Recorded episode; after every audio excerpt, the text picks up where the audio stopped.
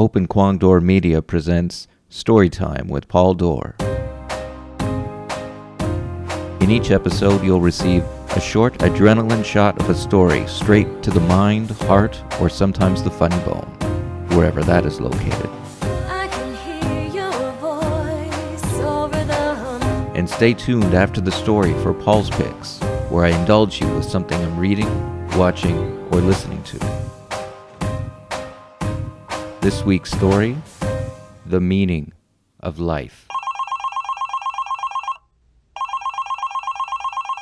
Last week, I received this phone message. Hello. Someone called me from this number saying I won a contest. I see that this is not you, but they are using your phone number. I just wanted to make you aware of this.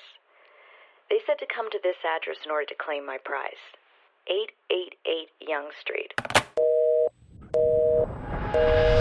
This sounds relatively innocuous, right? Actually, sounds kind of nice that this person took the time to let me know of a potential scam operating under my number. I mean, they could be calling all sorts of people and giving out my number. Does this make me an accomplice? Can you be an accomplice in a crime you had no idea was happening? Would my unwillful ignorance stand up in court? That's not the point here. The point is that the seemingly harmless phone message actually created a sense of excitement when I heard it. I dropped the phone to the floor and stood in the middle of my main floor living area for a long time. Day turned into night. The rain poured down, and the sun came out. I'm trying to establish that I stood there for a long time, but do it poetically.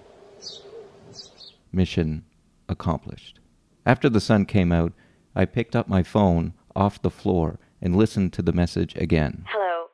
Someone called me from this number saying I won a contest. I see that this is not you, but they are using your phone number. I just wanted to make you aware of this. They said to come to this address in order to claim my prize 888 Yonge Street. I memorized the address 888 Yonge Street. and deleted the message as I was instructed to do years ago. Okay, enough of the goddamn suspense. Why did a sense of excitement fall over me when I heard this message? I'm getting to that. Just relax.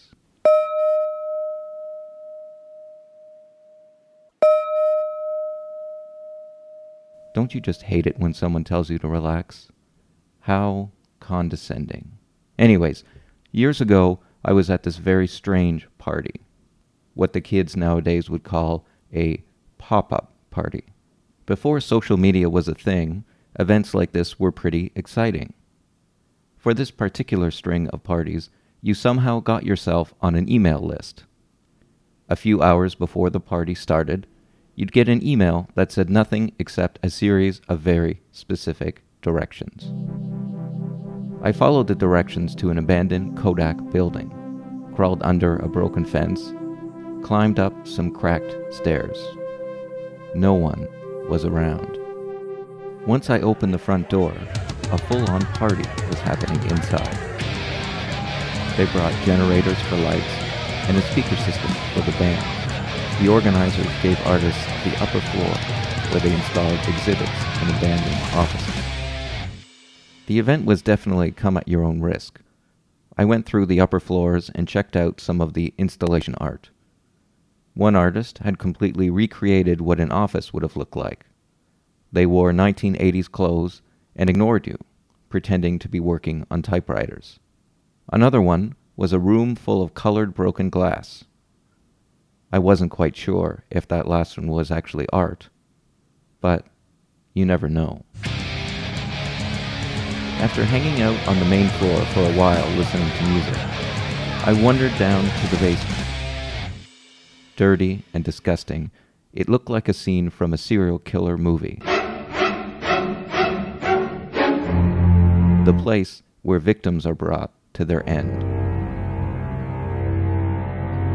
As I went deeper into the long hallway, I came to a small room. Inside the room, a man sat cross legged. He didn't speak and I just sat down across from him.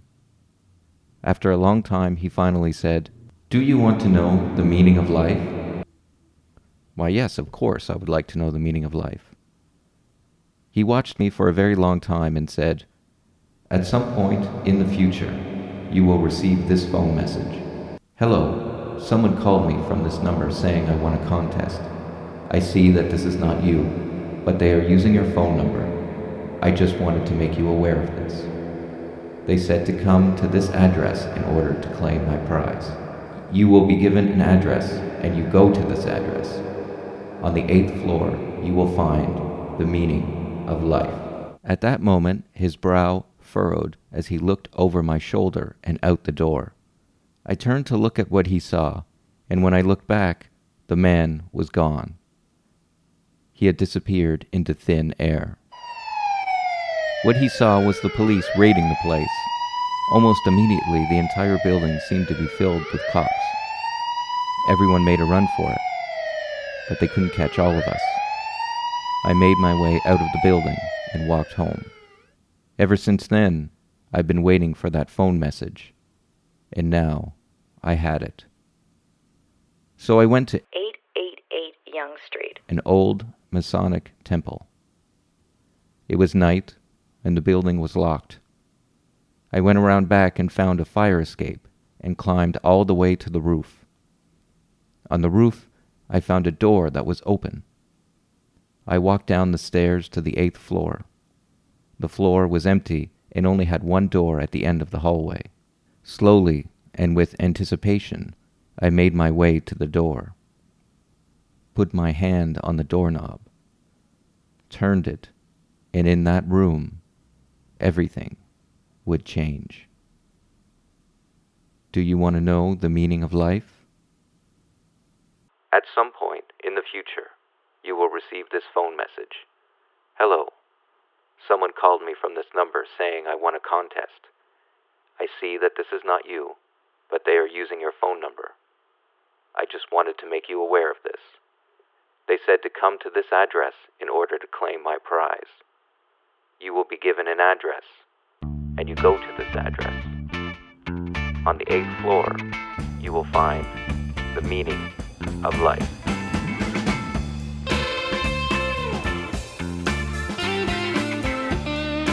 Time for Paul's Picks, where I briefly tell you about something I'm reading, watching, or listening to. You see the social network? The Indian guy is a white guy. No, no, I read that he's 116th Indian. Who cares? If you go back far enough, we're all 116 something. I'm probably 116 to black. You think they're gonna let me play Blade? I don't really need to be telling you about Master of None. You've probably heard about it already. Comedian Aziz Ansari co created and stars as Dev, a 30 year old actor in New York, hanging out with friends, dating experiences, and professional conundrums. Whoever you're dating now at this age, it could be who you end up with. It's a big decision. It's hard. How many women did you meet before you decided on mom? Two. Two. That's it. What was wrong with the first lady? It's a little bit too tall. As soon as he stood up, I was like, oh no. You have to learn to make decisions, man. Despite what people have said, I enjoyed the second season. It was really just an extension of the first. The show is just universally fun, and I especially related to Dev's struggles in the dating world. Look for some fascinating experimentations with the second season. Try not to binge watch, just enjoy it. Thank you for listening to Storytime with Paul Dore, which is brought to you by Open Kwong Dore Media and is produced by me and PJ Kwong.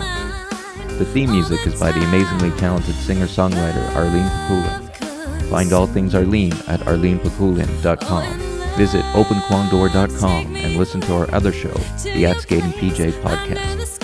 Check out pauldore.com to read my blog, get info about my novel, storytelling events, and other things. If you like what you hear, we'd appreciate if you leave a comment on iTunes.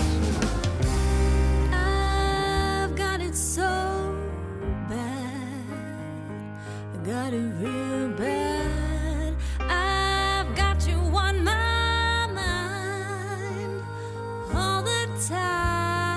That's all for now. Until next time, keep listening to each other.